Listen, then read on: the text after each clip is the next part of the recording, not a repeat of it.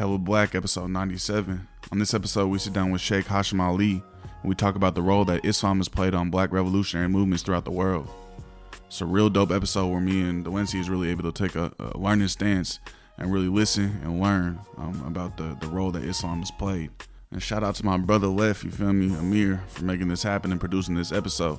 So tap in with our Patreon, patreon.com slash hellblackpod. Fuck with us on Apple Podcasts, Spotify, SoundCloud, you feel me? Show some love.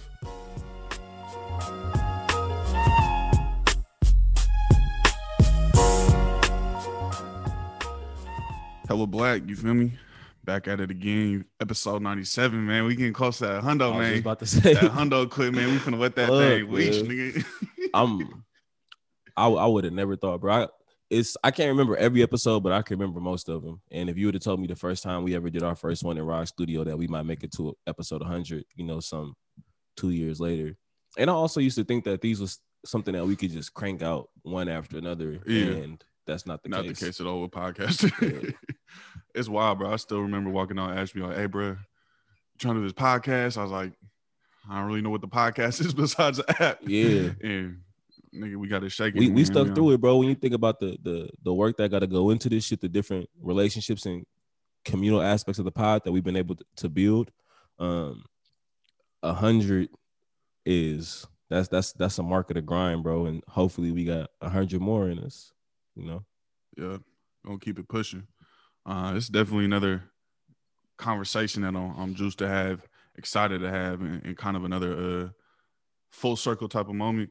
You know, uh, we got Sheikh Hashim Ali on the line with us. You know, um, and we go back to Berkeley together. You know what I'm saying? We worked on a couple events together when I was at Cal as a student and stuff. And um, you know, my OG is left, and, you, uh, you you left's OG. You feel me? So we got the OGs, you know, coming on hella black, and I'm I'm juiced for that, man. How you doing today? I'm maintaining. I'm glad to hear that you guys getting to 100. Uh, you know, I don't. I'm like you, Blake. I didn't know too much about podcasts. Somebody hit me with, uh, you know, I work with Jaylen Brown, play with Celtics, right? And somebody said, "Hey man, we're gonna do a podcast with him, uh, with some dude named Bill Simmons." I'm like, I didn't know what the hell it was. So they said, "Hey, go on your little app, press the button, and you'll see it." I'm like, "Okay."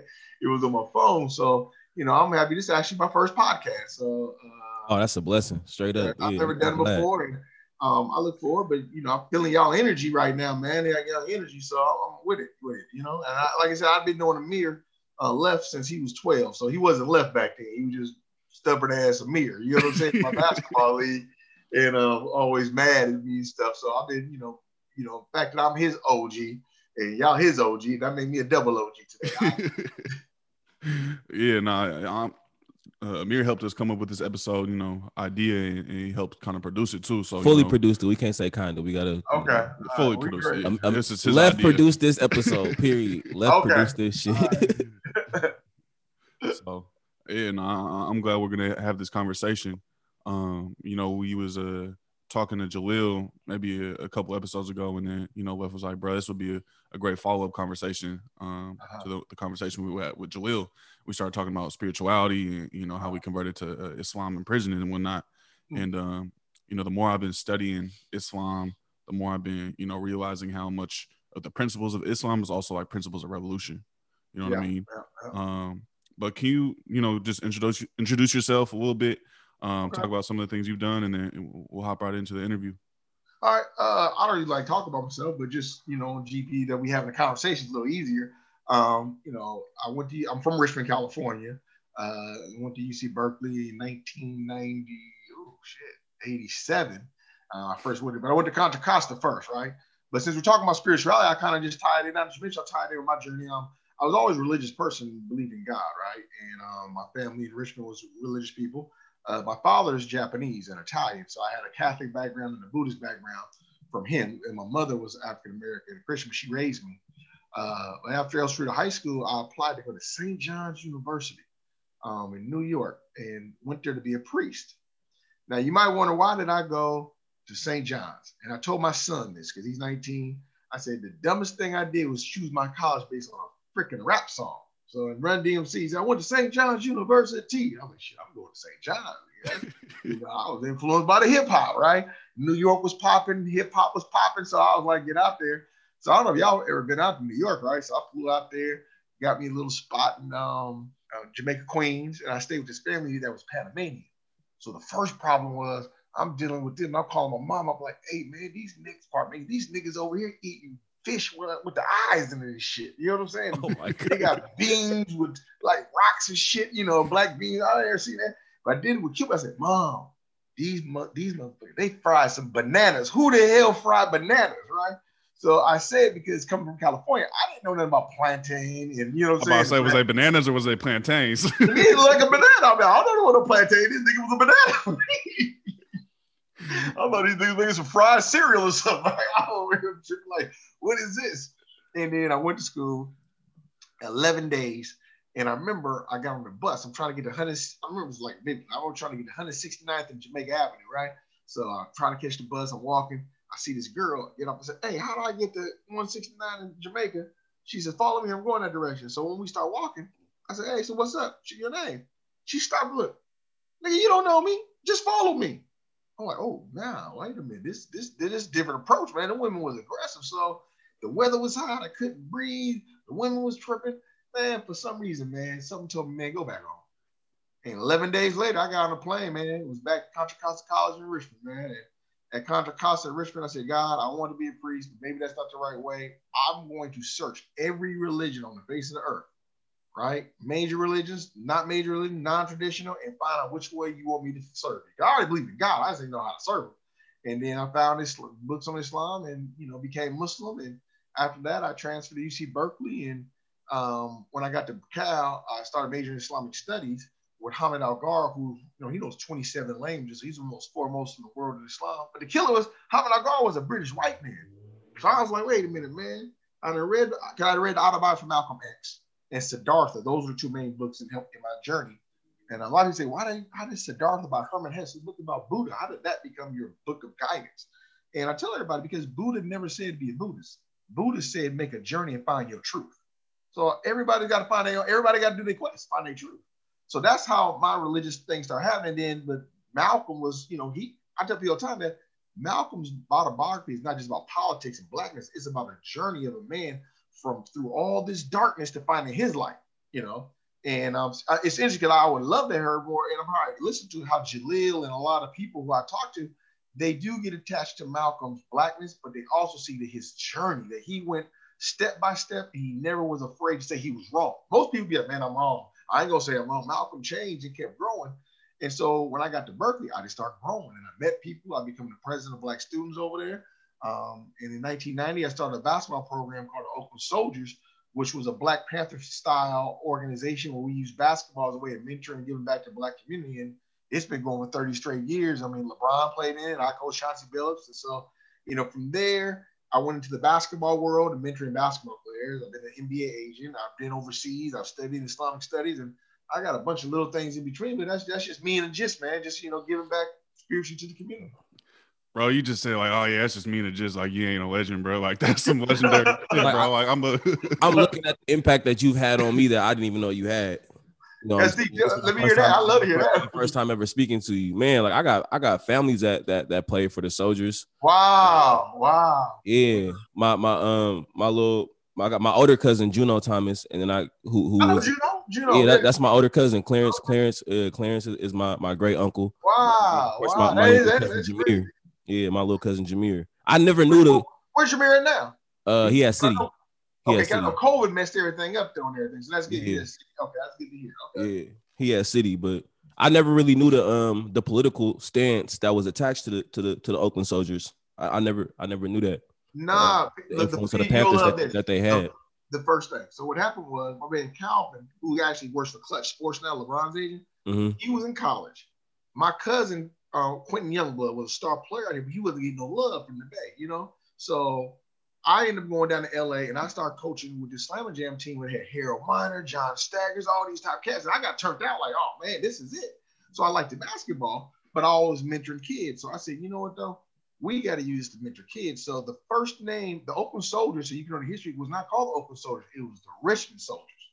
And I got a picture of it. And on our logo was Huey P. Newton with a shotgun and, and with a shotgun. That was our logo on our uniform. That's nuts. That is nuts. Hold on. What the fuck? Yeah, yeah. So, so yeah, people, a lot of people don't know it. So that's how we start the soldiers, man. And so here's another tidbit. So I was cool with Pac, and um, I was in the studio when he made his first album. And me and Dion took. I said, "Look, dude, on the real, I need a theme song for my team, the Oakland Soldiers. We like the Panthers. You know what I'm saying? We gonna be Panthers and teach the kids Black history and all this and everything." And so Pac came up with the song Soldier Story on his first album. So a lot of people know that history right there. You know? So we predated that. Man, we five minutes in and just getting history on history. That's why I was so juiced for this conversation because I knew there was just going to be so much history that you know isn't you know mainstream or hasn't you know been talked about. You feel me? Uh, yeah. As much as it, it, needs to be. You know, bro. That, that that's the theme of of Oakland and the Bay Area in general. Like I feel like it's so much that happened here it'd be hard to fully know everything, bro. Like I feel like I know a lot about the Bay Area history, and even over the last year, like talking to my elders, I'm like, damn, I don't know shit. And then, hey, I got, hey, I got this thing. You can't get famous unless you come through the Yay, baby. I mean, it's facts. I mean, shit. Prince's first album was made in Sausalito. He came through the Bay. You know what I mean? Tupac came through the Bay, right? Shit. If you watched the All Star game last night, Jaylen had 22 from Cal. Steph played for the Warriors, had 28, and Dame, Dame Lillard from town had 35. Come on now, man. The Bay Area was rec- rec- recognized in, in, in the All Star game last night. That's just what it is. That's where the sauce at. yeah. And I, for me, come a Panther Club, I I bring it back to the Panthers. You know what I'm saying? Because they lace the Bay Area with a, a, dynamic that is so touching the, every place, everywhere. You know, I remember we have Soldier Town now that's over by Laney College, and I took Bobby Seale in there. I said, Bobby, I want you to realize, man, your inspiration inspired all of this. And he loved it. He's like, thank you. I said, because everybody talk about the guns and all that. And man, the Panthers was about building community. And sometimes, you know, we look at TV and movies and everything, and you see the guns and all that. Hey, man, we forget about the feeding breakfast. Like when y'all out there feeding people like doing the, the food, that's that, that's that's Panther shit. you know what I'm saying? And we got to keep that 100 because the rest of the world don't know that the social political aspects of the Panthers was to build community. And that's what we got to always remind, like even the podcast show. I like to you know, love anytime I can share somebody about building community in the history to make that connect because y'all connection go back to us, back to Malcolm, back to the first slaves that came on the slave ship. And, you know, this is this is a unified struggle. This is nothing that's protractedly separated. And I think that's what they're doing today. They're separating the struggle and keeping it from its roots thousand percent because like when we know the history we see how the struggle has always been interconnected from generation to generation yes. torches have been passed you know from from generation to generation um so you know what would you say is the role of islam and, and how it's um played out in black revolutionary movements and the movements you know way into today I would say so. I can talk. Islam is is and see. I'm I'm theologian. I consider myself a theologian. I study all religions, as you tell me, right? I, I, when I say Islam, I'll talk about Islam in the dynamics of the African um, expression.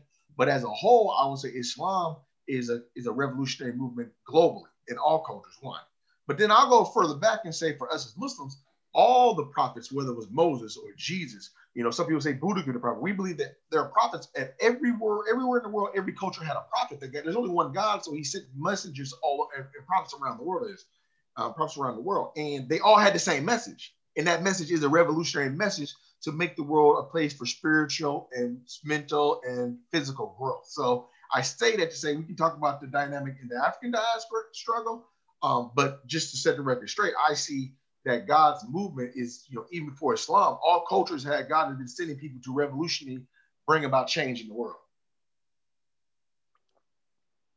A thousand percent. So how would you say, you know, it pertains to you know, Africans here living in America. Okay. You know, I know one thing, you know, Left put me on, you know, back in 2015 when I was taking this class, he was talking about, you know, some of the first enslaved Africans were was Muslim. Yeah. So yeah. I wrote a paper for my doctorate in my PhD program on it was called literacy as a form of resistance, and I was showing how um, from South America, Central America to America that Muslim African slaves played a prominent role in, in, in uprising against the colonial powers and the slave masters, right?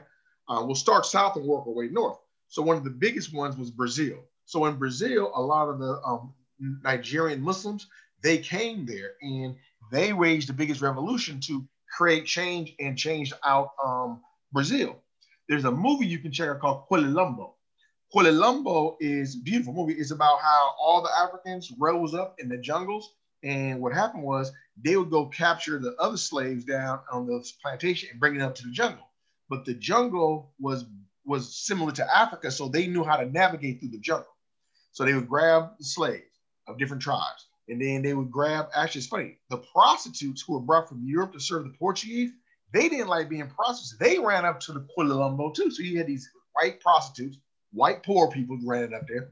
Everybody came to this Muslim compound called the Lumbo. And then what ended up happening is the movie shows it brilliantly. Every culture had their own different dynamics, right? And they would celebrate their victories. And so when they celebrated, each culture would perhaps celebrate according to their own cultural dynamics. And as you know, that is what today? That is called Carnival. Carnival was started with ex, ex-slaves who were on Muslim revolutionaries to who let everybody express their own cultural dynamics in celebrating the victory against the Portuguese.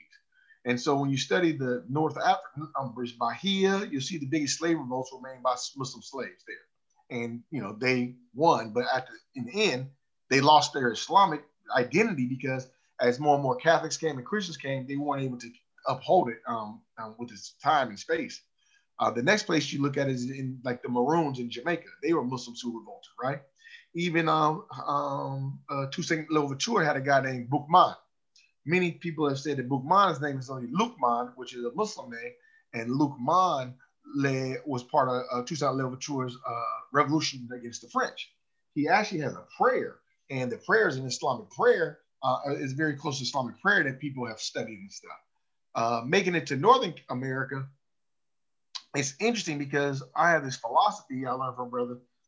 Black slave revolts in the South America and the Caribbean were more successful because the terrain was very similar to Africa. And the Muslims were able to do those things along with other peoples to fight back. When you get to North America, the terrain ain't the same. It ain't look like Africa. And so Black Af- Af- Africans had to fight another way. What I've come to realize is that Africans have used the tongue, the ability to speak, the ability to use the power of the tongue to rise people up. And if you look at, we have more, like from Malcolm to Dr. King, the, the, the, the, the, ability to use the tongue, whether it's rapping or talking, as a revolutionary power struck, uh, uh, revolutionary weapon has been used by African Americans um, instead of South Americans and middle people and, Central America. Um, I say that because one of the West African things that was brought to the Americas by West African Muslims is the griot. You know, that's a French word, but the griot was the West African storyteller. And they played music and they told stories of revolution, of war, of standing up, of integrity and everything was historic. And so the griot, so you know the you guys probably know this. The um uh, the movie um uh, Lion King is based on Sundiata Akita um, story of, of how Islam was spread in West Africa. So they actually it's called the Epic of Mali, but those were West African Muslim griots who did it. And I mean to say it because when you look at the, the, the, the African diaspora and how it grew, Islam either directly or indirectly been part of revolutionary movements um, in America from the music point, I'll say that the um, blues music came from um, um, the sounds of West Africa were Islamic. Uh, there's a movie you might want to watch called uh, another one, um, Daughters of the Dust, and it deals with the Gullah people in the Gullah Islands, and they have a guy named Balahi in there. He's making prayer, making salat, and the sounds that they use come from the Muslims there.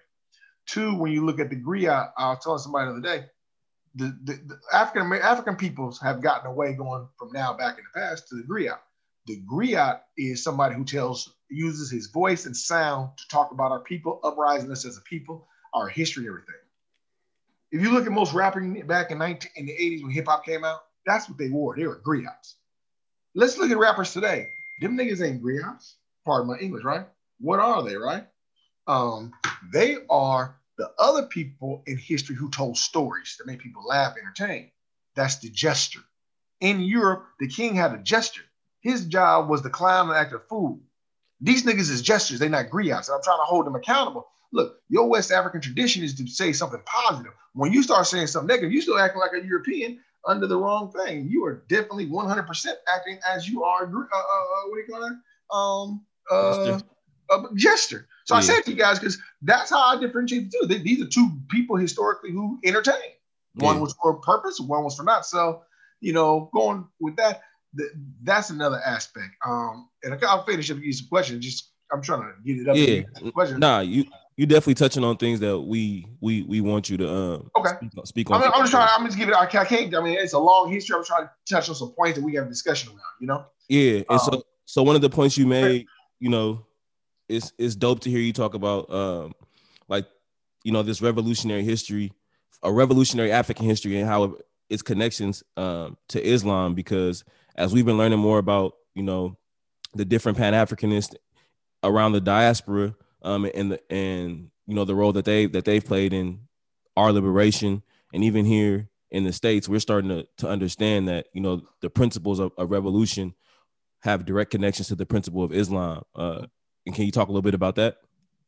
Say it one more time. The principles of revolution in, in Islam like the prince we're starting to see that some of the guiding principles that you'll see through revolutions or through revolutionaries are also through these african revolutionaries are, are guiding principles of islam as well yeah, I think well, the one thing that's a guiding principle of Islam is adl. Adl in Arabic means divine justice, right? And that it's funny because in the Arabic, in Arabic, the word adl means harmony too, meaning when things are out of place, it's justice that brings people back to balance, right? And so Islam, and and again, when I say Islam, I mean all religions in the history have always sought to fight to bring justice and balance back to the universe or, or mm-hmm. to the mm-hmm. world. So I'll give you an example. Um, what, what what's on the the, the, the Jewish flag? What's the Star of David? Yeah, it's not the Star of David though. That's what's the killer. Everybody thinks that. Yeah, that's what I learned. It. I learned it as yeah. No, no, people know that's what people will tell you. But yeah. um, what it is is it's two pyramids, one pointing up and one pointing down, and it forms the Star of David. And the one pointing up means that man should be connected to God. The one pointing down is one is, is created and connected to Earth and balance in the universe, balance for the human being is Zion. Zion is when you have this balance. You see what I'm coming from? And so we say all the prophets came at different times when people were off balance to bring divine justice. And it is the duty of a Muslim and our principles, going to your point, to fight to bring justice to the earth. Now, mm-hmm. that's Islam. Unfortunately, there are many Muslims who are not fighting for justice, and they themselves, whether it's Al Qaeda, and these terrorists, these extremists, they are bringing what do you call it? What I call um, extremism, or they're bringing imbalance. And so the religion of Islam says bring balance, but many people in the religion of Christianity, the essence of all the religions of the world is bring balance. Islam is saying if you want to be a true practitioner, you must fight for justice and balance. And when it's inbound, there's some Muslims who may be imbalanced. And we fight against so it's not just anti, it's Muslim, it's not just against people who are not Muslim, it's against anybody. So I tell people all the time is that if like the Saudi Arabian government, right? If they're if they are they're practicing injustice, we Muslims should fight against them. Just because Muslims don't mean they're fighting for justice. So it is inherent upon us to break balance. And so when you see the African slave who came here, the thing that's in balance is he's a slave, he's a captive. So automatically, if you are captain, then it's an imbalance, and it is your duty to fight for that justice to bring balance back to your personal self into the universe. So one trend I've seen, you know, especially with with folks, you know, who was in the Black Panther Party, um, as well as the Black Liberation Army, and especially you know political prisoners um, of the BLA, um, a lot of them turned to Islam. so why do you think? Uh, yeah, why do you think that happened? You know, um, good question. Good question. I would say, and, and I can't speak for all of them. I would love to ask them all. And it's funny. I was writing my dissertation on called "The Pedagogy of Malcolm X." That Malcolm got a pedagogy, right? I think that Malcolm opened people's eyes to the religion of Islam outside of the nation of Islam. You know what I'm saying? Yeah. And then when Malcolm went and met to Mecca, because to me, Malcolm went to Mecca. Remember, he only lived 11 months before he was martyred.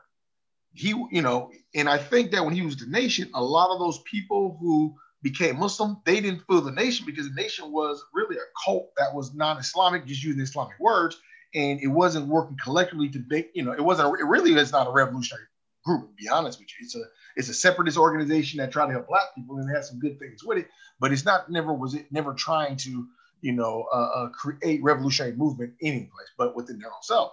So when Malcolm left and got to Mecca and said, "Hey man, all of us together, different cultures, racial nationalities can work together," and Islam was that principal guiding force that let him see the unity of all cultures and races and still work in the black context or African context I think for a lot of people in the BLA and the BPP. But remember this, especially on the East Coast, most of the people who became Muslims had an East Coast connection.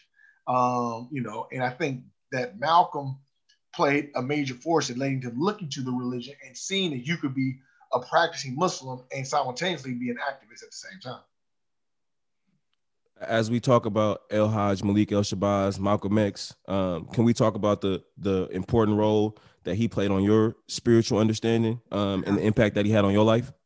Yeah, um, I was introduced to Malcolm. You know, you know about Malcolm all your time, but when I say introduced, I really got into him maybe my junior year in high school, and um, I just started reading his autobiography, and it was it's funny. I knew about the politics of Malcolm because I was always in the Black Nationalist organization, but I just started reading Malcolm and looking at his spiritual journey. That's what touched me the most about him. That he went from thug criminal to reading books to becoming the nation. And every time he journeyed, and then when he got to true Islam, and you know, in, in the book, in this in autobiography chapter called Mecca, he speaks about all the different cultures and races being one and unified one. And I was like, wow, you know, this is deep because I saw through Malcolm, he he he Allah allowed him to help me in my journey to be somebody who connected my spiritual journey with my um, political African activism.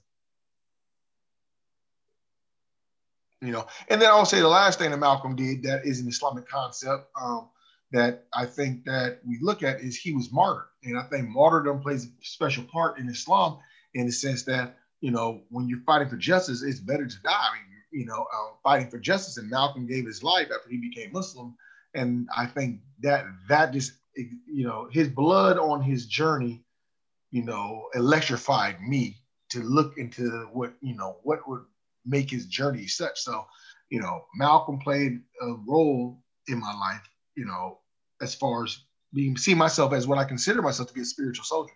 Yeah and it's wild. Like the more I've been, you know, studying Malcolm, I, I, have realized that, you know, in my opinion, a lot of his his spiritual transformation um, has kind of been erased in a lot of ways, and people will, um, you know, just talk about him as Malcolm X in the nation, yeah, rather yeah. than talk about his his you know his decision to leave the nation.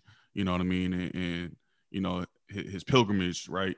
Um, yeah. So why why do you think that is? Why do you think you know he's kind of put oftentimes into this false narrative box um, I, I, not the full Malcolm is talked about, you know. Yeah, I, I in my just observation of it, I think a lot of people don't know that Malcolm because it's not emphasized because it was the last. Remember, there's not as many speeches and talks in that last 11 months.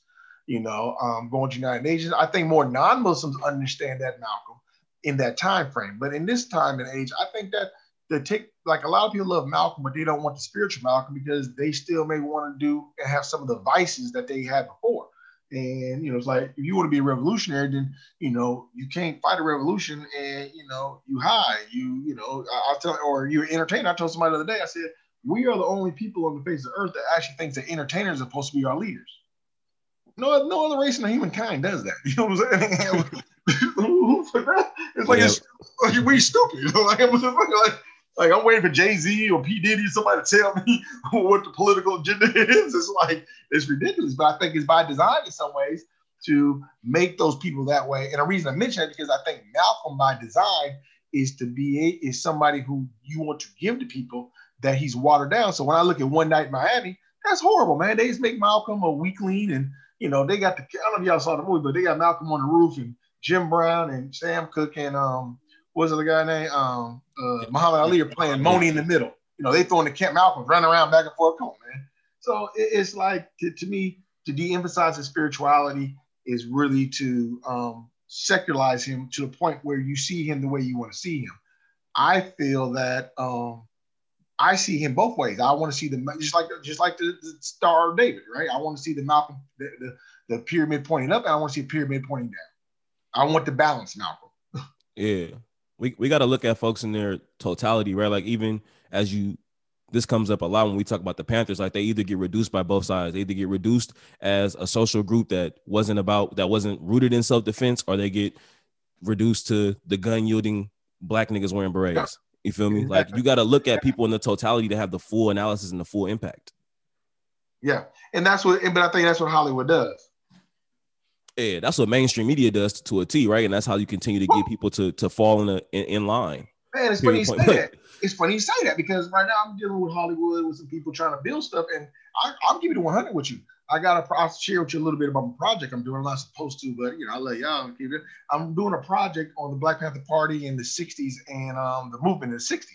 And the problem is, I ain't nobody black I really can mess with because I part my English. These niggas don't know nothing about no revolutionary mentality of the 60s and white people participating and, and Asians and the brown berets. They, they, they want to create the narrative of the Panthers they want. And I'm like talking to real Panthers, like I talked to Bobby Seale a lot, you know, and you know, I love Bobby, you know, he's my elder, you know what I'm saying? But he be giving me tidbits. I'm like, like, wow, like, like even I had ideas about the Panthers, but when you hear those real stories, like when you talk to Jaleel, you start to see a different picture of what Hollywood wants to do.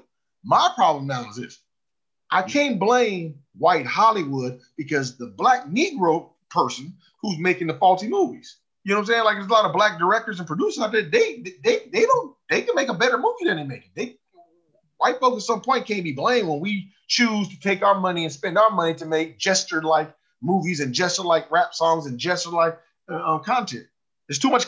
There's too many platforms out there, especially now, for us to continue to be buck dancing and cooning.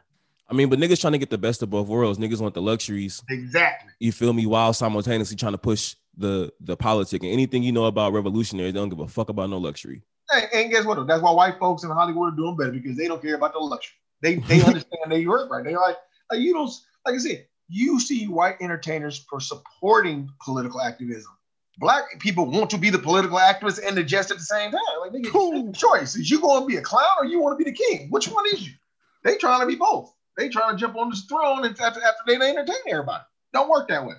I mean, they want to be on the throne for for the for the lumpen oh. proletariat for the poor. they want to rule the poor.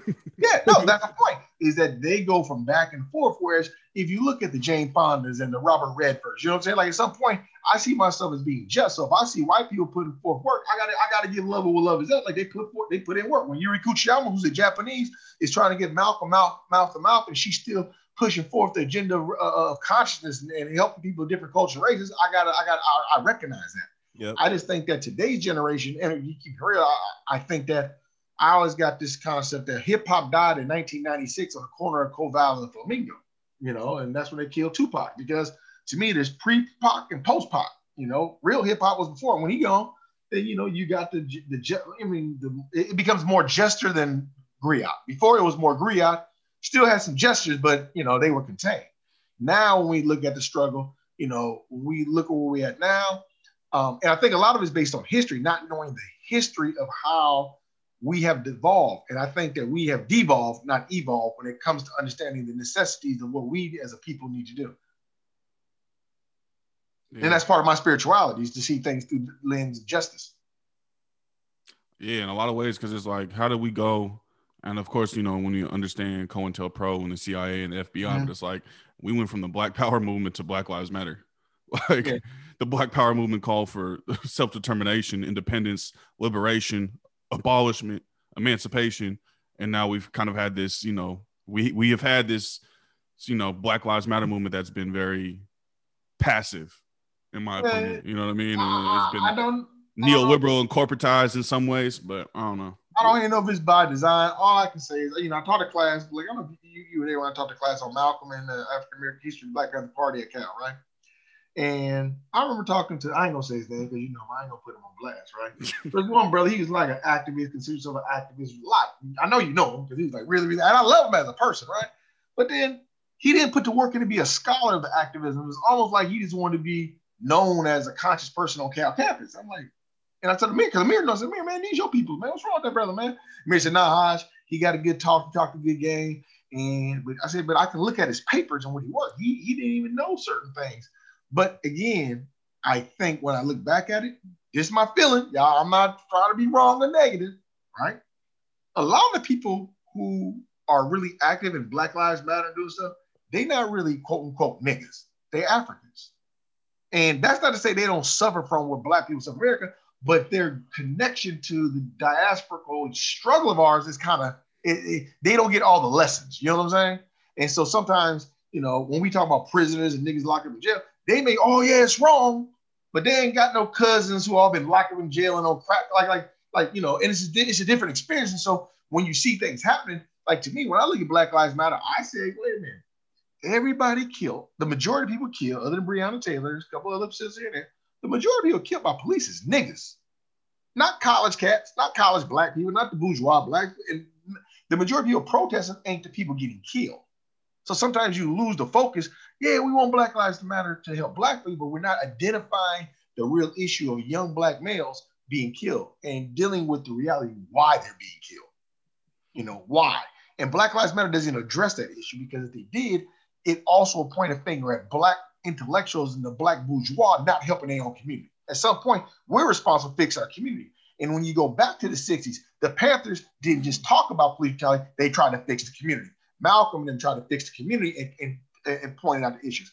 This group talks about the problem, but they have no solution for crime in black communities like Chicago and the hood. So instead of just being a mantra, which has become and make everybody happy, what is it about the fact that we need to get the community us and stop and, and fix it ourselves? That's my one of my issues of not knowing the history.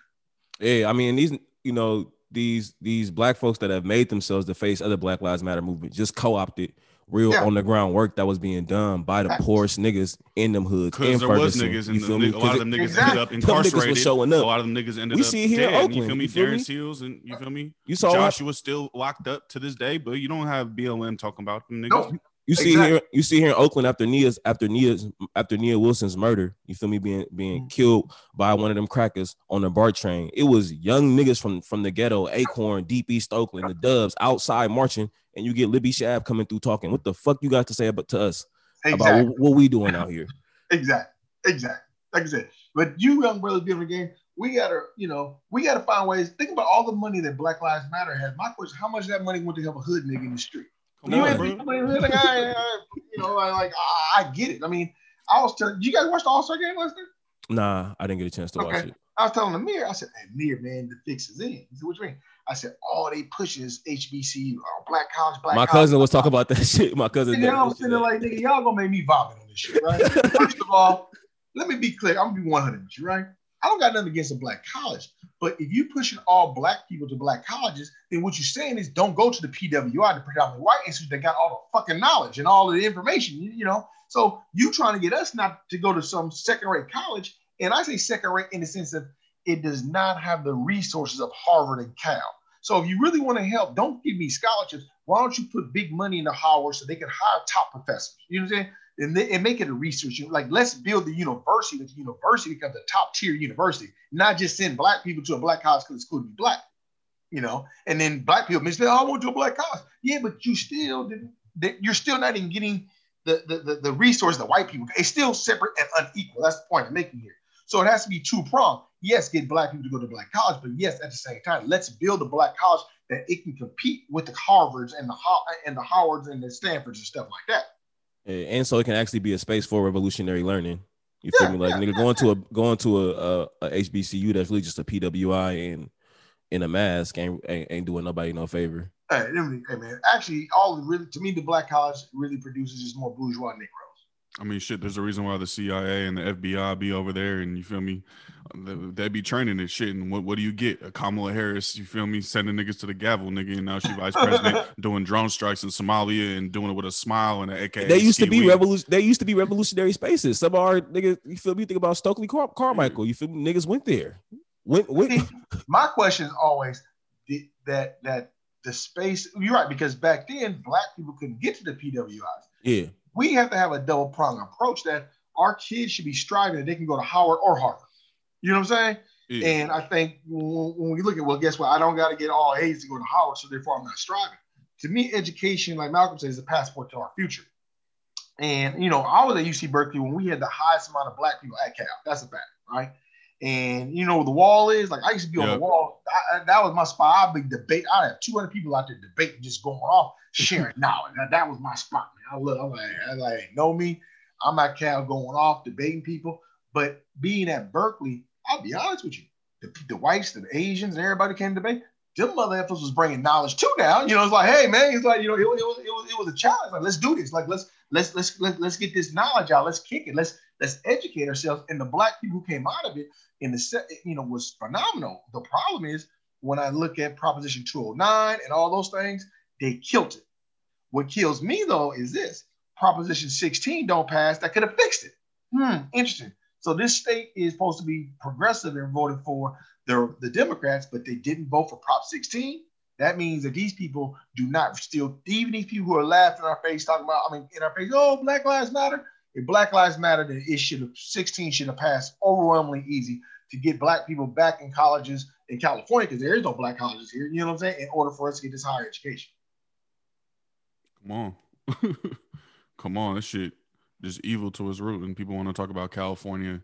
Oh my God, y'all liberals and all this shit. And oh, Gavin Newsom. Like, bro, Gavin Newsom are racist. These Democrats is racist. All these voters, you feel me? By they votes is racist. you know, well, and that's the system the black and, and, you're right. It's funny. I think you made an extremely important point, like that if we really want to see where people are, let's look at their voting record. you know, you can't say you pro-black and then you've not voted for things that are going to uplift the community. And but again, the problem is you get some black people who become what I call keepers of the gate. They are the ones who are acting like they're progressive, but in reality, they just trying to get a check. Come on. They just trying to eat, you know. Yeah. You know? And they not they don't recognize the stuff. I mean, you know, I had alhamdulillah, I'm happy that Jalil got out, you know, and I know um, you know, Noah, may Allah have mercy on his soul, was martyred, you know, by keeping him incarcerated for one year or three. And then, you know, I, I, I, kicked with Herman Bell. Um, you know, that's my boy Kamel's father when he came out here to visit. So to see the New York three are free, that's a good move, right? Um, to uh, to look at other African American political prisoners getting free. Cause I'm real cool with Jihad Abdulmumit, who's over the Jericho movement. Yep. And I talked to him, and you know, and, and, Jihad is always striving to get people out. But when I look at Black Lives Matter, say their name, say their name. Well, you ain't saying the political prisoner's name, you ain't saying nobody's name. You miss me with that. I'm not mm-hmm. hearing that because they putting in work. Russell Shoatz been in jail for over 40 years, right? But you know, we have to talk about their struggle because their struggle. I mean, technically, I mean you know, I get that they were in a war and, you know, they, they went to war and, and things, people were hurt and people were killed, but you got to understand the context. These kids now, they, if you forget about your political prisoners or even anybody who's been incarcerated, like right now they're talking about all the people incarcerated and doing for marijuana cases. You know, wait, wait a minute, hang on for a minute. Like, like now you're saying it's okay that that's not the case, but people still locked for jail. You know, let those people out. You know, incarceration itself is such a demeaning, unhumanistic way, the way they have it going, that they have to find a way to say, let's try to get these people out, but at the same time, offer them something when they get out. I mean, are you gonna give them reparations now that you in? You know, some dude went to jail smoking some weed. Now he all messed up with the jail experience. Now you just gonna say, are you free? No, you you owe that person from humanity. And this is where I think Islam, going back to Islam, Islam is about justice. You know, you, these people are owed something to help them fix the imbalance that you put them in. Yep. So I know you had a, a, you know a special and a close relationship with uh with Malcolm's grandson, Malcolm Shabazz. Uh, can you talk about how you was introduced to him and, and, and, what your relationship was like? Yeah, it was interesting. Um, so you know, in Islam, uh, you have two different persuasions, which you know both I, I understand are Islamic. One they say Sunni Muslims, one say Shia Muslims, right? And so um, you know, I was became Shia Muslim in like a mere, meaning that Shia Muslim means one who follows the Prophet's family, meaning after the Prophet died, some people chose to follow the understanding Islam through the companions, some chose to follow through the family. Based on my understanding, what I based on what I read and studied, I follow the Prophet's family, which is a minority group. So I say that because what happened was um, a friend of mine who studied in Syria said he was in a bookstore in Syria and saw a black dude there. And isn't there a lot of black people overseas studying there in the bookstore? And they were just talking. He said, Man, what's your name? He said, My name was Malcolm. He's like, Oh, Malcolm. Yeah, Malcolm Shabazz. So my friend, who's a scholar who studied me overseas, like, Are you Malcolm X's grandson? He said, Yeah. so they exchanged numbers and everything. And he called me up and said, Hey, Ash, man, you know, Malcolm's own grandson is a um, Shia Muslim. You know, I was like, What are you studying in Syria? Oh, that's cool. Alhamdulillah. So I let it go. And then I looked on Facebook and I saw him on there. So I added him, right? And he added me. And that was it. So some time passed where he hit me up, said, Salam alaikum on Facebook. I'm like, well, I'm Salam. And then we start chatting on Facebook and everything. And um, he got tired of Syria and he really need, in his transition, he needs some help. And he said, man, I need a teacher to like to be under, right? You know, to study under. He said, can I, can you, can you help me? I was like, what you need me to do, bro? And it's funny, because I remember my ex-wife at the time, she was laying in the bed. I was on the computer next to the thing. He says, hey man, can I just come live with you? And I said, yeah, I didn't even ask her.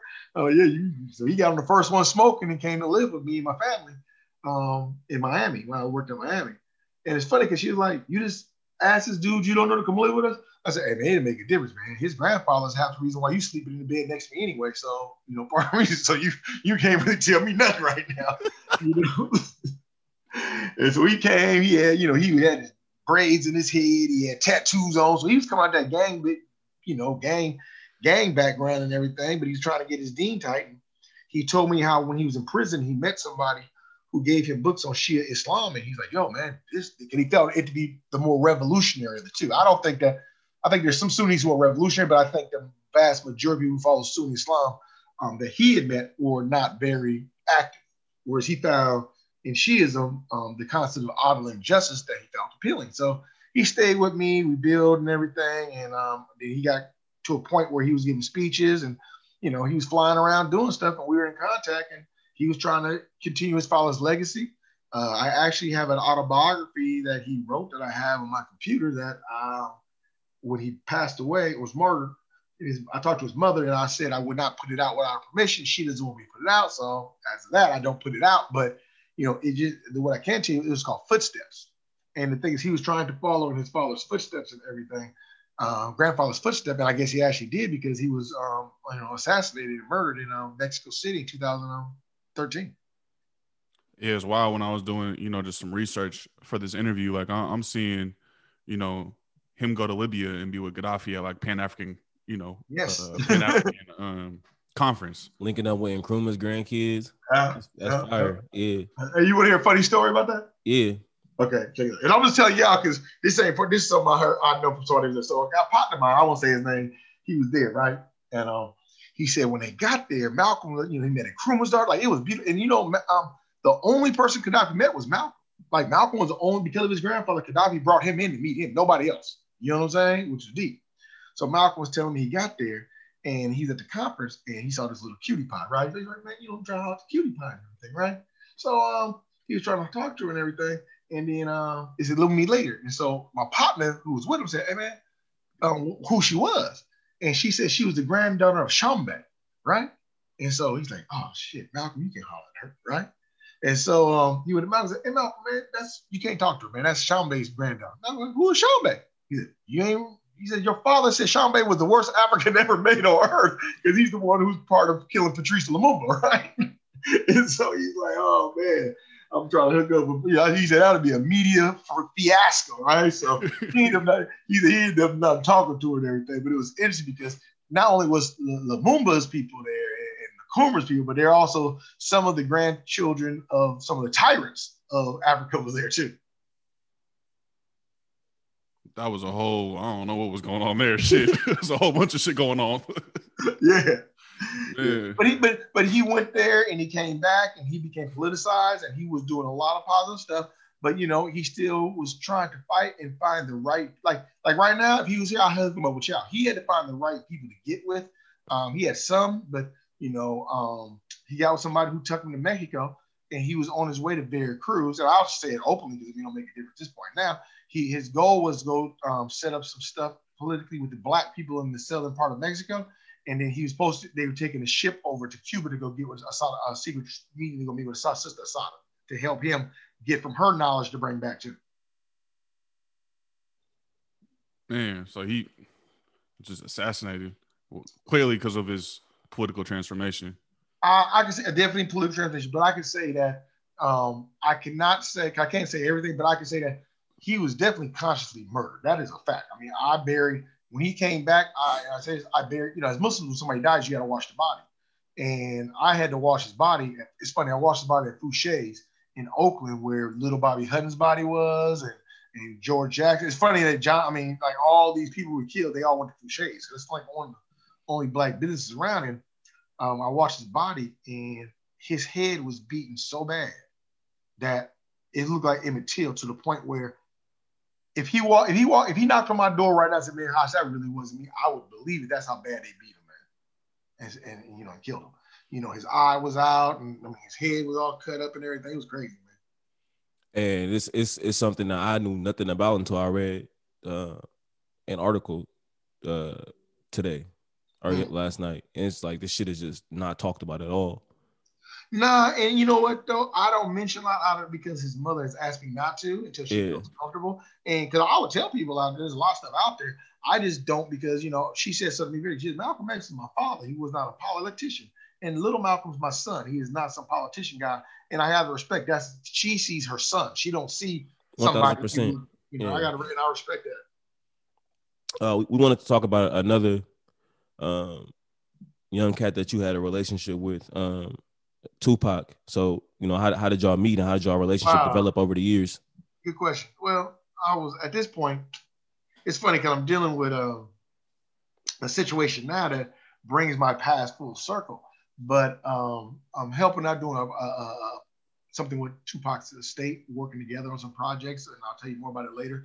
And I'm doing some grassroots stuff, and I'm working with a lot of people who don't know Pac. And so sometimes I usually don't talk about our relationship with Pac because you know the dynamics of I don't know the Pac that everybody else knows because I knew him when he was just a youngin. I, I know he's gonna be famous, even though I mean I didn't know how famous he'd be. I knew he'd be a good rapper. I told him as a dude, you, you're pretty dope. But what happened was, and this is a weird story. I was the president of Black Student Union at Cal. Actually, I was the last. If you, I don't know if you noticed, Blake, there has not been a Black Student Union since 1991 when I was president. And there's been the organization, like the thing. What's the thing you work at with Zinnia and all that? The um, AASD. yeah, that's been around, but that is connected. I'm talking about an independent Black study organization, right? And we actually changed the name. It was the Black BSU. When I became president, I changed it to Af- Organization of African Students um, because I wanted to parallel to Malcolm and say, look, man, we don't connect with the African diaspora, then we're shortening ourselves. We changed the name, did a whole bunch of activities. So one of the things I did is I brought KRS One to speak in Dwinelle, right? You said, what's got to do with Pac? You'll see. so it's like I invited him to come speak. Sold out charge everybody, 400 people. This is 1989, right? 90. He's like dropping knowledge. So he says in the speech about pimping, about what pimping is. He said, pimping is the fact that I've had the guy pay me the money to speak to y'all when I should have spoke to you for free. So, so this nigga called me a hoe. Said, I pimped you, I pimped the president. I'm like, man, fuck that. That's not right, right? So I'm hot. So afterwards, I'm walking down, um, what's this thing called Sproul Plaza, right? And I'm t- me and him arguing. He got his crew, and I got my crew. Like, nigga, what's up, nigga? You know, yada yada. We get to there's a cafe called Cafe Milano. His car was parked, van was parked on the Cafe Milano. So I'm about to fire this nigga. My cousin my back said, "Yeah, nigga, what's up, nigga? Woo, nigga ain't no pimps out here, yada yada. Just you know, I got all these Oakland Richmond niggas with me. So he they jump in the car, they take off because it's like they, they know fuck boom. So I am my my, my fiance who was at the time. She said, "Yeah." One of Chris's guys who was with him gave me two free tickets to the concert. So now I'm hot, like, oh, now these niggas getting at my girl. Like, I'm, I'm, you know, I'm like, this, nah, nah, nigga, this, this ain't happening, man. So I'm steep. So I tell my cousin, he's, I don't know, he's in Richmond, he's on P7, right? So I go and say, look, man, check it out, man. I ain't gonna kill nobody or some bullshit, but we gonna fuck their money up, part of my English. So we gonna go down to the Berkeley Community Center and let's shoot up the shit. You know what I'm saying? Shoot some guns up in the air and everything. Police come and shit like that, and they'll cancel the thing. We don't want no violence, right? Boom. So we roll up there and everything. This is me being some crazy, you know, shit that I did back in the day, right? we roll up. I'm not gonna do it. I'm gonna get this nigga one more chance. I'm not gonna do it. Boom, boom. I said, Chris here, and there's a of people waiting outside. So I'm like, hey, you tell motherfucker there and you holler, I'm doing it for home. So all of a sudden, Jamal, I know you guys heard a rapper named Jamalski, right? But Jamal was a reggae rapper I knew in Berkeley who worked with Chris. So he rapped, he opened up for KRS One.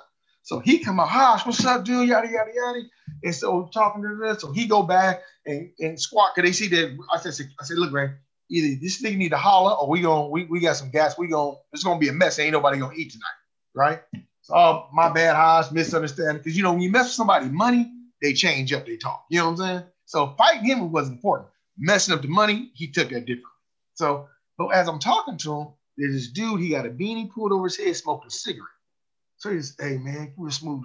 What's the problem? I told him about what happened. I'm president black students. He says, yo, dude, I'd love to speak up at Cal one time, man. You know, I'm into black stuff too. I'm like, you are? He said, yeah. All right, cool. So I take his card. I look at his card, don't recognize the name.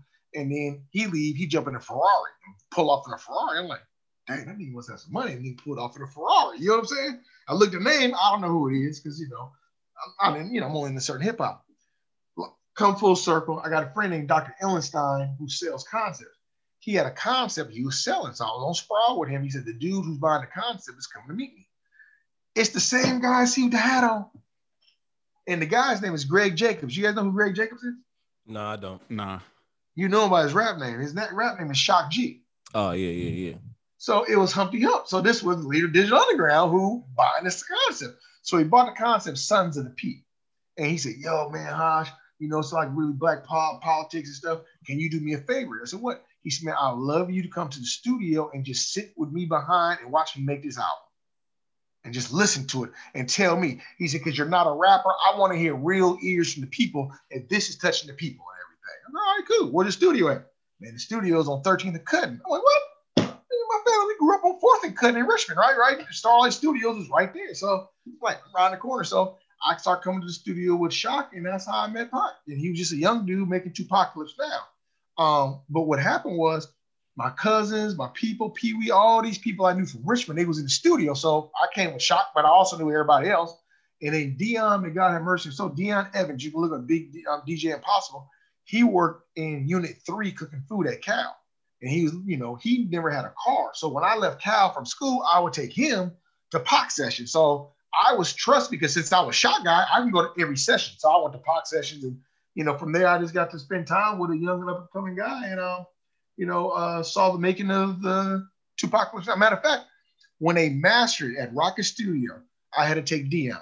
There was only three people in that room, two people alive, me and the and the engineer. Pac and Dion are both dead, and that's when he mastered Tupac. Now I always feel honored I, that I was there when he mastered Tupac now, and um, but he did a lot for me. Like I would mentor my basketball team. I'll bring him to the studio. He'd let him go get tutored. And, you know, he was definitely somebody who was a Panther Cub. And it's funny, I tell people all the time is that, you know, I had some beads around my neck. And in Arabic, they're called dhikr beads. And I said, Hosh, what you know them big dhikr beads on your neck? Like, what you know about dhikr beads? And he said, man, I'm Muslim. And he recited all his prayers in Arabic to me on the microphone. I was like, all right, man, my, my bad, my fault. I mean, I didn't know his background with Mutulu Shakur, who's a Muslim, and all those people. But you know, he was raised in a Muslim household with the Shakur family. That included Zayd Malik Shakur, who was martyred, Lumumba Shakur, who was martyred, and they went back to an organization called the Deen Allahi, um, um, where um, Baba Salahuddin Shakur was the father. So he came out of a, a Muslim background, raised a Muslim kid. Obviously, his practice is not a practice, you know, of um, you know, to the end of his life that was you know Islamic, but he still did not make him not a Muslim. And you can see and hear a lot of the Muslim um, themes and words that formulate back to his Islam. You know, and even Kadafi, who was killed, Kadafi's father is brother Sekou Odinga, who was a Muslim who was incarcerated. And man, alhamdulillah, he's been free.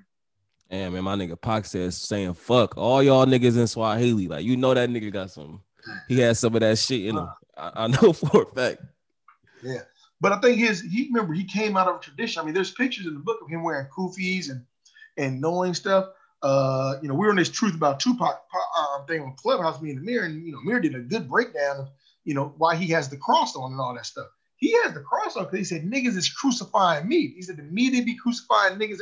He's equating himself of being crucified, and everybody thought he was re- referring Jesus. He's referring himself. And if you listen to the album Black, the song Blasphemy, he's putting Christianity on blast and blast, not Christians who love Jesus and who are revolutionary, but the concept that Christianity has certain moral concept in Western Christianity that has been used to oppress African peoples. So, you know, how, how do you think Pac would have used his celebrity in, in his platform, you know, during this era of uh, police terrorism that we in, you know? So if he was making music today, hmm. uh, what kind of songs do you think he would have made? I'll say the same songs he made. He never changed. I mean, from Two Tupacalypse Now, it's funny. Two Tupacalypse Now is all about police. I mean, part of the theme is police brutality. He's always talking about police brutality in 1996. So when I hear people talking about police brutality, like, duh, like this was in hip hop back in the day. Um, I think he would continue his thing. The biggest difference, I believe, from me knowing Pac personally and his conduct, and one thing he was always true to that I don't think he'd be different is he'd be putting niggas on blast right now. Like. Jay Z be put on blast. I'm telling you, yeah, he he he he was doing it. He you thought hit him up was bad? Oh, he'd be on these niggas' head so hard. Man, so so why do you think you know Pac, especially you know, was one of the only mainstream rap artists, hip hop artists, you know, to really honor political prisoners? You know, why well, why do you think he was the only one? Um, I think that he because they're part of his family. You got to remember, Gerard. Everybody he's shouting out is somehow connect. He's connected tribally to them. You know, to me, the Shakur family is not a blood tribe. It's a it's an activist tribe. You know, because Assata don't got blood with them, Mutulu don't got blood with them. You know what I'm saying? But they're a tribe, and in that tribe, they look out for each other. you know. And I think that for him, you know, his family, they knew everybody's cases. They they shouting out everybody who was, you know, um, family. So I say this not just about him, but he is somebody who is an activist who became a rapper. And so you see that in his art. There are a lot of artists who are trying to become rappers, and you can see the difference. So to me, the other artist that I love to hear his stuff is um, um J- Brother J. I think Brother J is one of the best lyricists ever to me. I love Brother J. X Clan, right? But you know, I talked to Brother J. Remember, Brother J belonged to an organization called Black Watch, and then he became a rapper. And so when you look at people who are coming out of activism, it just it, it's just part of what came with them. That's why I don't think they would change because it's it's part of their makeup. Yeah, I, I wanted to ask you a question because I, I, work in music as a manager, and I'm interested in um, hearing how you've been able to help politicize, you know, musicians who don't have the radical upbringing that a Pac has had. I would say the same way. It's funny. Um, I get I, well. I'll say this with rather no, knowledge, man. I just give people books and have conversations with them because you know I was talking to Boots one time, Riley from right? And me and Boots, I don't we just to be meet up at a, a restaurant. We see lunch together, and I said, "Hey, man, you know this rap music, this stuff is foul." He said, "Man, be honest with you, it's the culture that's foul." So what do you mean? He says most rappers rap about what's going on in the culture.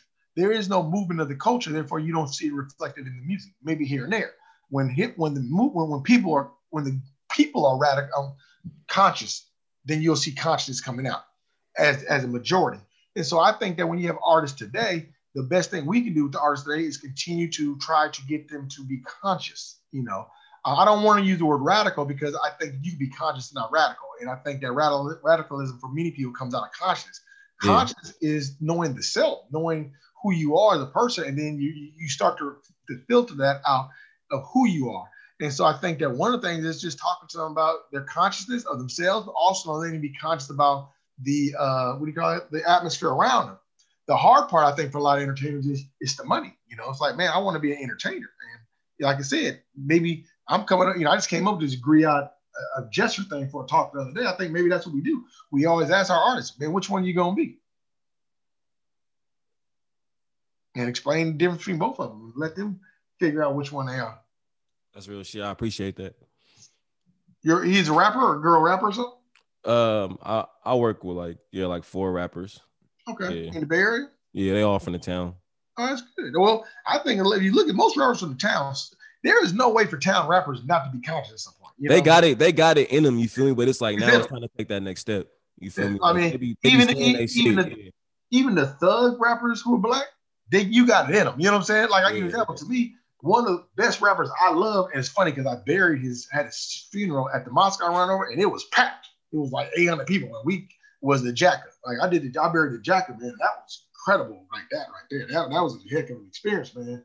Um, because you know the Jacka was street, but he still in his lyrics you find consciousness and, and, and trying to keep everybody, you know, keep it 100. Yep. You know, so the Bay Area always got somebody because it's part of our blood vein, man. We we bleed we bleed activism, man. It's fine. It's one. so can can you talk a little bit um about the role of, of African women in Hajj? At Hajj? Yep. Yeah, um, I tell people all the time is that so when I went, when I ask people how many times Muslims, how many times you go around the Kaaba at Mecca at Hajj, and they say seven times, I'm like, mm, yes, but no. Is it what do you mean? Because there's a thing. If you ever look at a picture of the Kaaba, it's a black box. Next to it, there is a, a, a semicircle, right, structure. And it's not high, it's low, but in between that semi-structure and the Kaaba is buried Hajar and Ismail. And according to the Bible, um, Hajar is the Egyptian wife of Abraham.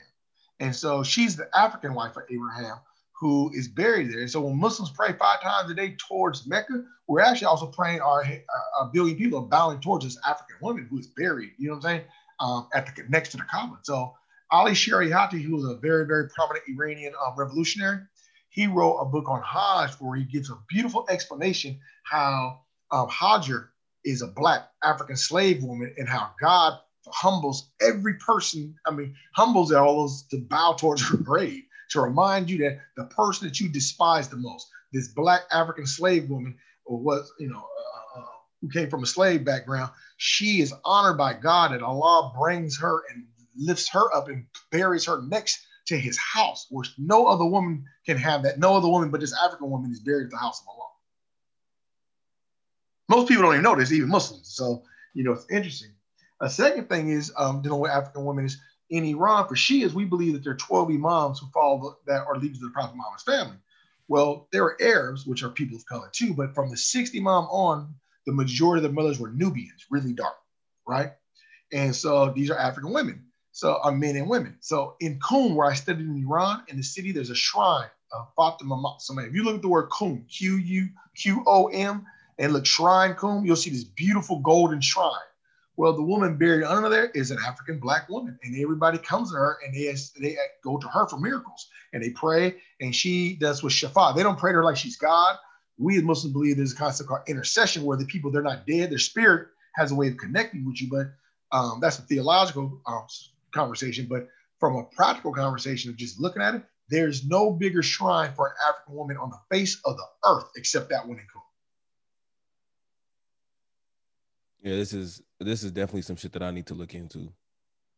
I have like a very big baseline I don't even say baseline. Yeah, this is definitely some shit. You can't. I need hey, to don't call it baseline. I just told you stuff that most Muslims that shoot ninety five percent of Muslim world. no, for sure. Baseline. I'm just lacing. I'm just lacing you, man. That's all this. You know. I'm soaking up. I'm gaining knowledge to get a cast, so y'all can share somebody else. You know, I tell people all the time that look, man. Like, like this African diaspora, man, is worldwide. And when we start connecting dots, I mean, they say this, oh, I know best is true. They say they somehow dug up and made a mistake and dug up the grave and found five preserved African women buried underneath the shrine. And I think this is just a the the result of something that we wanted to talk about anyway. I, like my understanding of, of Islam has has been pushed through the mass propaganda machine that is at its root. I know since since it is pro fucking um, neo colonialism, it yeah. has to be anti uh, Islam, right? And so with that, my understanding of Islam has been completely like this, like it's been Middle Easternized. You know what I'm yeah, saying? Yes, yes, yes, yes, yes, yes, Connections to Africa. Uh, no, hey, tell you what, let me ask you a question. Here's a deep question, just to look at it.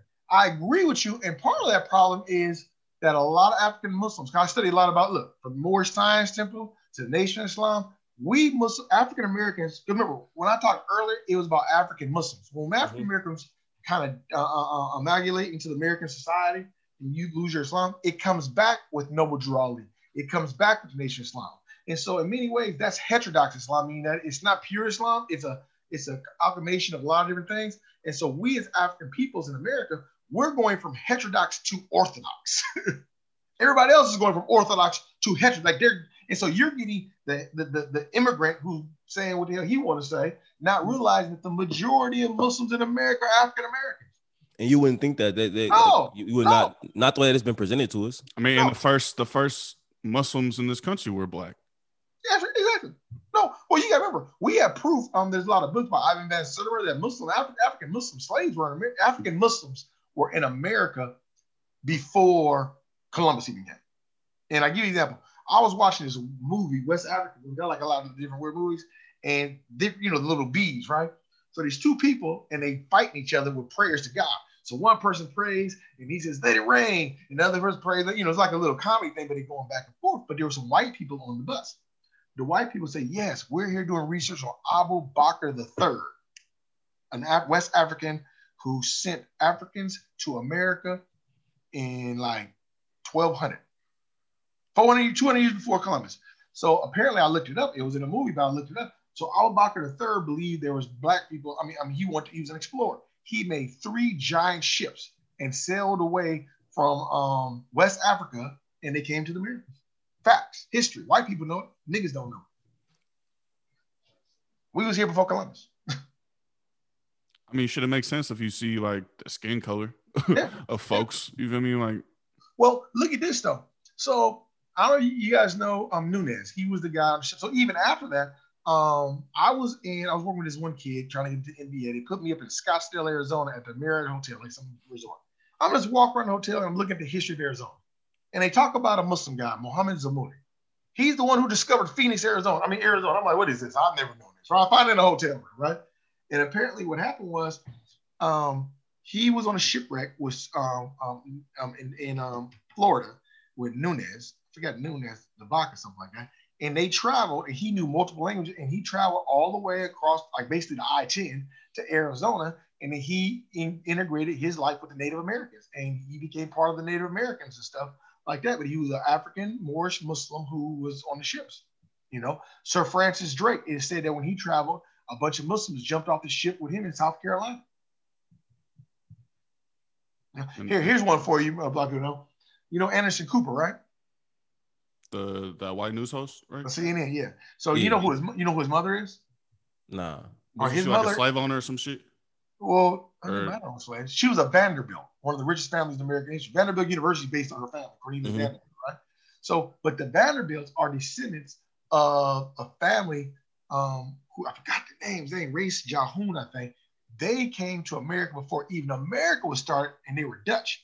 And he was a Dutchman who went to Morocco, married an African slave, uh, married, uh, married an African woman, and had children. So he had these half um, Moroccan, and he became Muslim himself. He had he was a pirate. He became a, he had these half Moroccan, half um, European babies, and they came to what's called New York City and settled in New York City and they brought the Quran. They were Muslim. So you know, even outside the African, I mean, through the African Moorish diaspora, uh, West African diaspora, Muslims have been in America even before the slaves came. If we just want to keep it 100.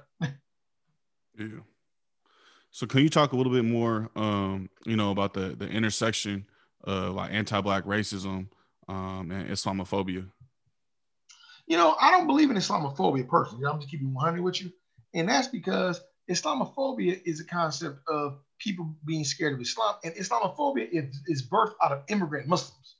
So I always say to immigrant Muslims, I mean, I'm not hearing that shit because we was niggas getting oppressed by being Muslim before you motherfuckers came here. So don't all of a sudden make up some new stuff because now y'all being attacked by the police or y'all being attacked and discriminated against, you know, because they use it to say, oh, look, now all of a sudden Muslims are being attacked. Malcolm was a Muslim, he was attacked. Zayd, Jalil was a Muslim being attacked. He ain't say nothing about that.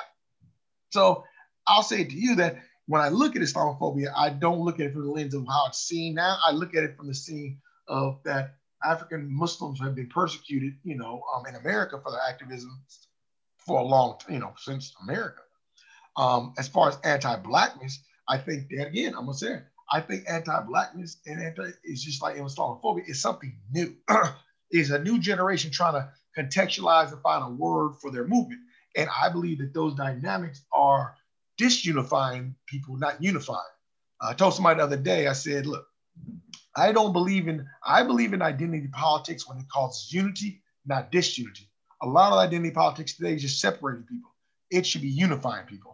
And so when Islamophobia and, anti-blackness, I see them as being more um, the way they're being contextualized and used in society is being like, well, I'm over here, you're over here, you're an ally on this. How do we, you know, say, let's just work together? No, I need a comrade. A comrade is somebody different. A comrade is somebody who's rolling with you, regardless of your color. They understand their place in the movement, but they're comrades in the movement.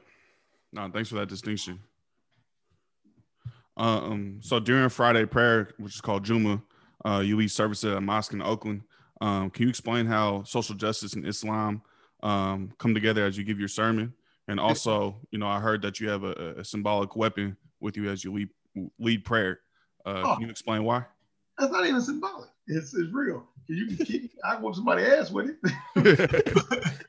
now, I, I tell you, I'm look, I'm looking at it right now. I'm, I, even, the Prophet Muhammad would carry a weapon or a stick or something like that when they gave the khutbah, right? So when I give my sermon, I have a katana, a Japanese wooden sword, you know, which I'm not doing it symbolically because I can knock somebody out with it if they get out of line, right? Actually, before I was somebody white boy was honking at me crazy one time, and I, you know, I got, Allah help me. I got I get angry when white people do stuff sometimes. Even I should let it go, but sometimes I'm like, nah, man, this this for Emmett Till. Man. I gotta stand up. Somebody gotta straight up though. He, he, he point, he honking the horn at me, you know, because white folks are honking like, get out the way, get out the way. And I just stopped my car. He looked, he got me, and he uh stopped his car. I was like, what you gonna do? And, you know, you honking now, you hard now, probably be hard. So I carried my katana in the car. So I took out my wooden sword and went to his car. I was about to break his window real quick, right? And he's like, I'm sorry, man. He started crying. Hey, man. You know, so it's a real weapon. They always play. They always play victim. What Pac say? He said niggas love to train peace after they stop some shit. but so that's one part of carrying the katana. But in the in the Juma Khutbah, it is recommended and told that we should. The first part is dealing with religious issues pertinent to like belief and faith. But the second part, so then after that's done, the, the leader sits down, takes a break, and he stands up for the second part. But the second part should be something to do with social political issues of what's going on in the world. And so every time you come to the prayer, you're going to get the spiritual part, dealing with your faith and building that. And but the second part has to be dealt with community building, social activism, locally or globally, that informs the, the community that when they leave, there's something to do. Always a call to action. Always a call to action. One, both of them are call to action. One is a spiritual call to action, and the one is a material call to action. It's interesting because you know when the Muslims were at a um, jihad, right, which is unfortunately people always say jihad is holy war. It's not holy war. Jihad means holy striving. So you know if you try to get a job, that's jihad. You know what I'm saying? Jihad is when you're striving, but jihad can be used um, when it comes to a physical struggle too. And so when the Muslims were coming back from the from a the physical struggle of a war, having that jihad, the Prophet Muhammad said, We are leaving the lesser jihad for the greater jihad. And they are like, Y'all, messenger of Allah, what is the difference? He said, The greater jihad is not the fight against people in the war, but it's the fight against yourself, your lower self, to make yourself a better person. That is the greatest jihad and struggle that each human being should be doing. And we said because if a person's not fighting with an inner jihad, their external jihad will be false. So when I look at ISIS and I look at uh, uh, uh, uh uh, Al Qaeda and Muslim extremists, they have no inner jihad. That's why their outer jihad is false. Because their souls aren't pure, or they wouldn't be doing what they're doing. Yeah. Is there anything else you want to add before you know? Before man, love chopping up with y'all, man. It was fun. I'm fasting today, so I forgot I'm feeling hungry and everything. I you know, I fast on Mondays and Thursdays, but you know, anytime you guys want to kick it or uh, chop it up and get some information about Islam or anything, you know, we have a saying, if I speak Farsi, it's man shamaha style, which means I'm at your service. So anything you need, you want to kick up books, because I mean, there's a lot we can talk about and everything, but I, I mean, I'm really impressed that you young brothers are striving and struggling. Now, you know, don't stop till the casket drops. So keep it going, man. Appreciate, yeah, appreciate you, you. We all gotta uh, break bread together. You feel me? Me, you, Left, and Delency. We all gotta, you know, once conditions get a little better. You feel me? Yes, sir. Let's go get some bread. food and, and, chop it up. Yeah, yeah yeah, I, am trying to like me personally right now. Like I'm on this, I ain't eating no meat. I'm laying low on my meat and everything. Because I'm 54, so you know my stomach don't digest it like I used to. You know what I'm saying? so you know, but I look forward to uh, you know, it's a West African spot. Find something, get some Persian food. But you know, I, I, I look forward to breaking bread because it's funny. Uh, here, I'll end with this an Islamic concept, right?